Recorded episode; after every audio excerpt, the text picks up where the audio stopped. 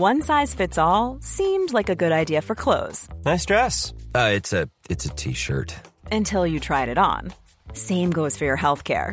That's why United Healthcare offers a variety of flexible, budget friendly coverage for medical, vision, dental, and more. So, whether you're between jobs, coming off a parent's plan, or even missed open enrollment, you can find the plan that fits you best. Find out more about United Healthcare coverage at uh1.com. That's uh1.com.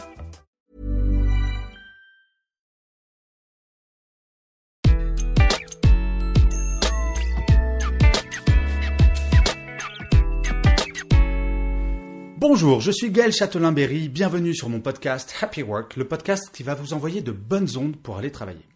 D'ailleurs, si à votre tour vous voulez m'envoyer de bonnes ondes pour m'encourager à continuer Happy Work, n'hésitez pas à vous abonner, à faire un commentaire ou à laisser plein d'étoiles et de likes sur votre plateforme préférée. Cela va vous prendre 10 secondes, mais c'est ça mon Happy Work à moi. Pour cet épisode, je vais vous donner deux solutions extrêmement simples pour gagner du temps dès que vous aurez fini d'écouter cet épisode. Saviez-vous que la première source de stress au travail, c'est le sentiment de ne pas avoir assez de temps pour tout faire dans une journée? Le sentiment de toujours devoir courir après l'horloge. Je ne sais pas si c'est votre cas, moi ça l'est parfois et c'est vrai, c'est stressant. Eh bien, bonne nouvelle, ce n'est pas une fatalité et je vais vous donner quelques solutions très très concrètes pour améliorer ça.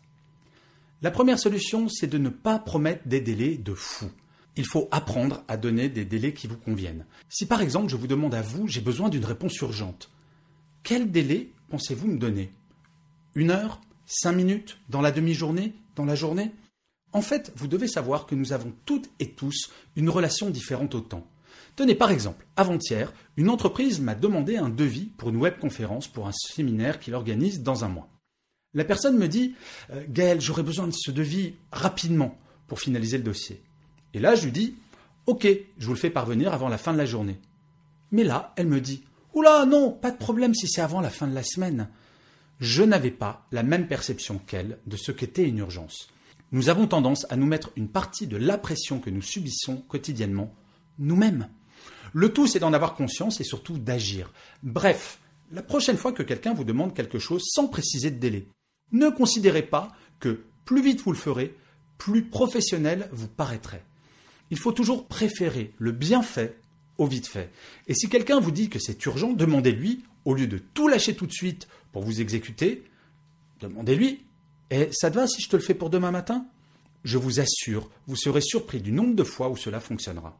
Le deuxième sujet sur lequel vous pouvez agir dès que vous finissez d'écouter cet épisode, c'est une sorte de dada pour moi, ce sont vos emails. Vous pouvez gagner un temps incroyable si vous appliquez les règles que je vais vous expliquer. Avant tout, Saviez-vous qu'en moyenne, un salarié va passer 5 heures par jour à traiter ses emails? 5 heures Vous vous rendez compte? Plus d'une journée par semaine à répondre ou à lire ses emails. Et vous me l'accorderez, tous les emails que nous recevons et que nous envoyons ne sont pas d'une importance stratégique fondamentale. Bref, je vous propose deux règles simples. La première règle, ne jamais envoyer un mail de plus de 10 lignes et ce pour plusieurs raisons. La première, un mail de plus de 10 lignes ne sera pas bien lu ou sera lu en diagonale.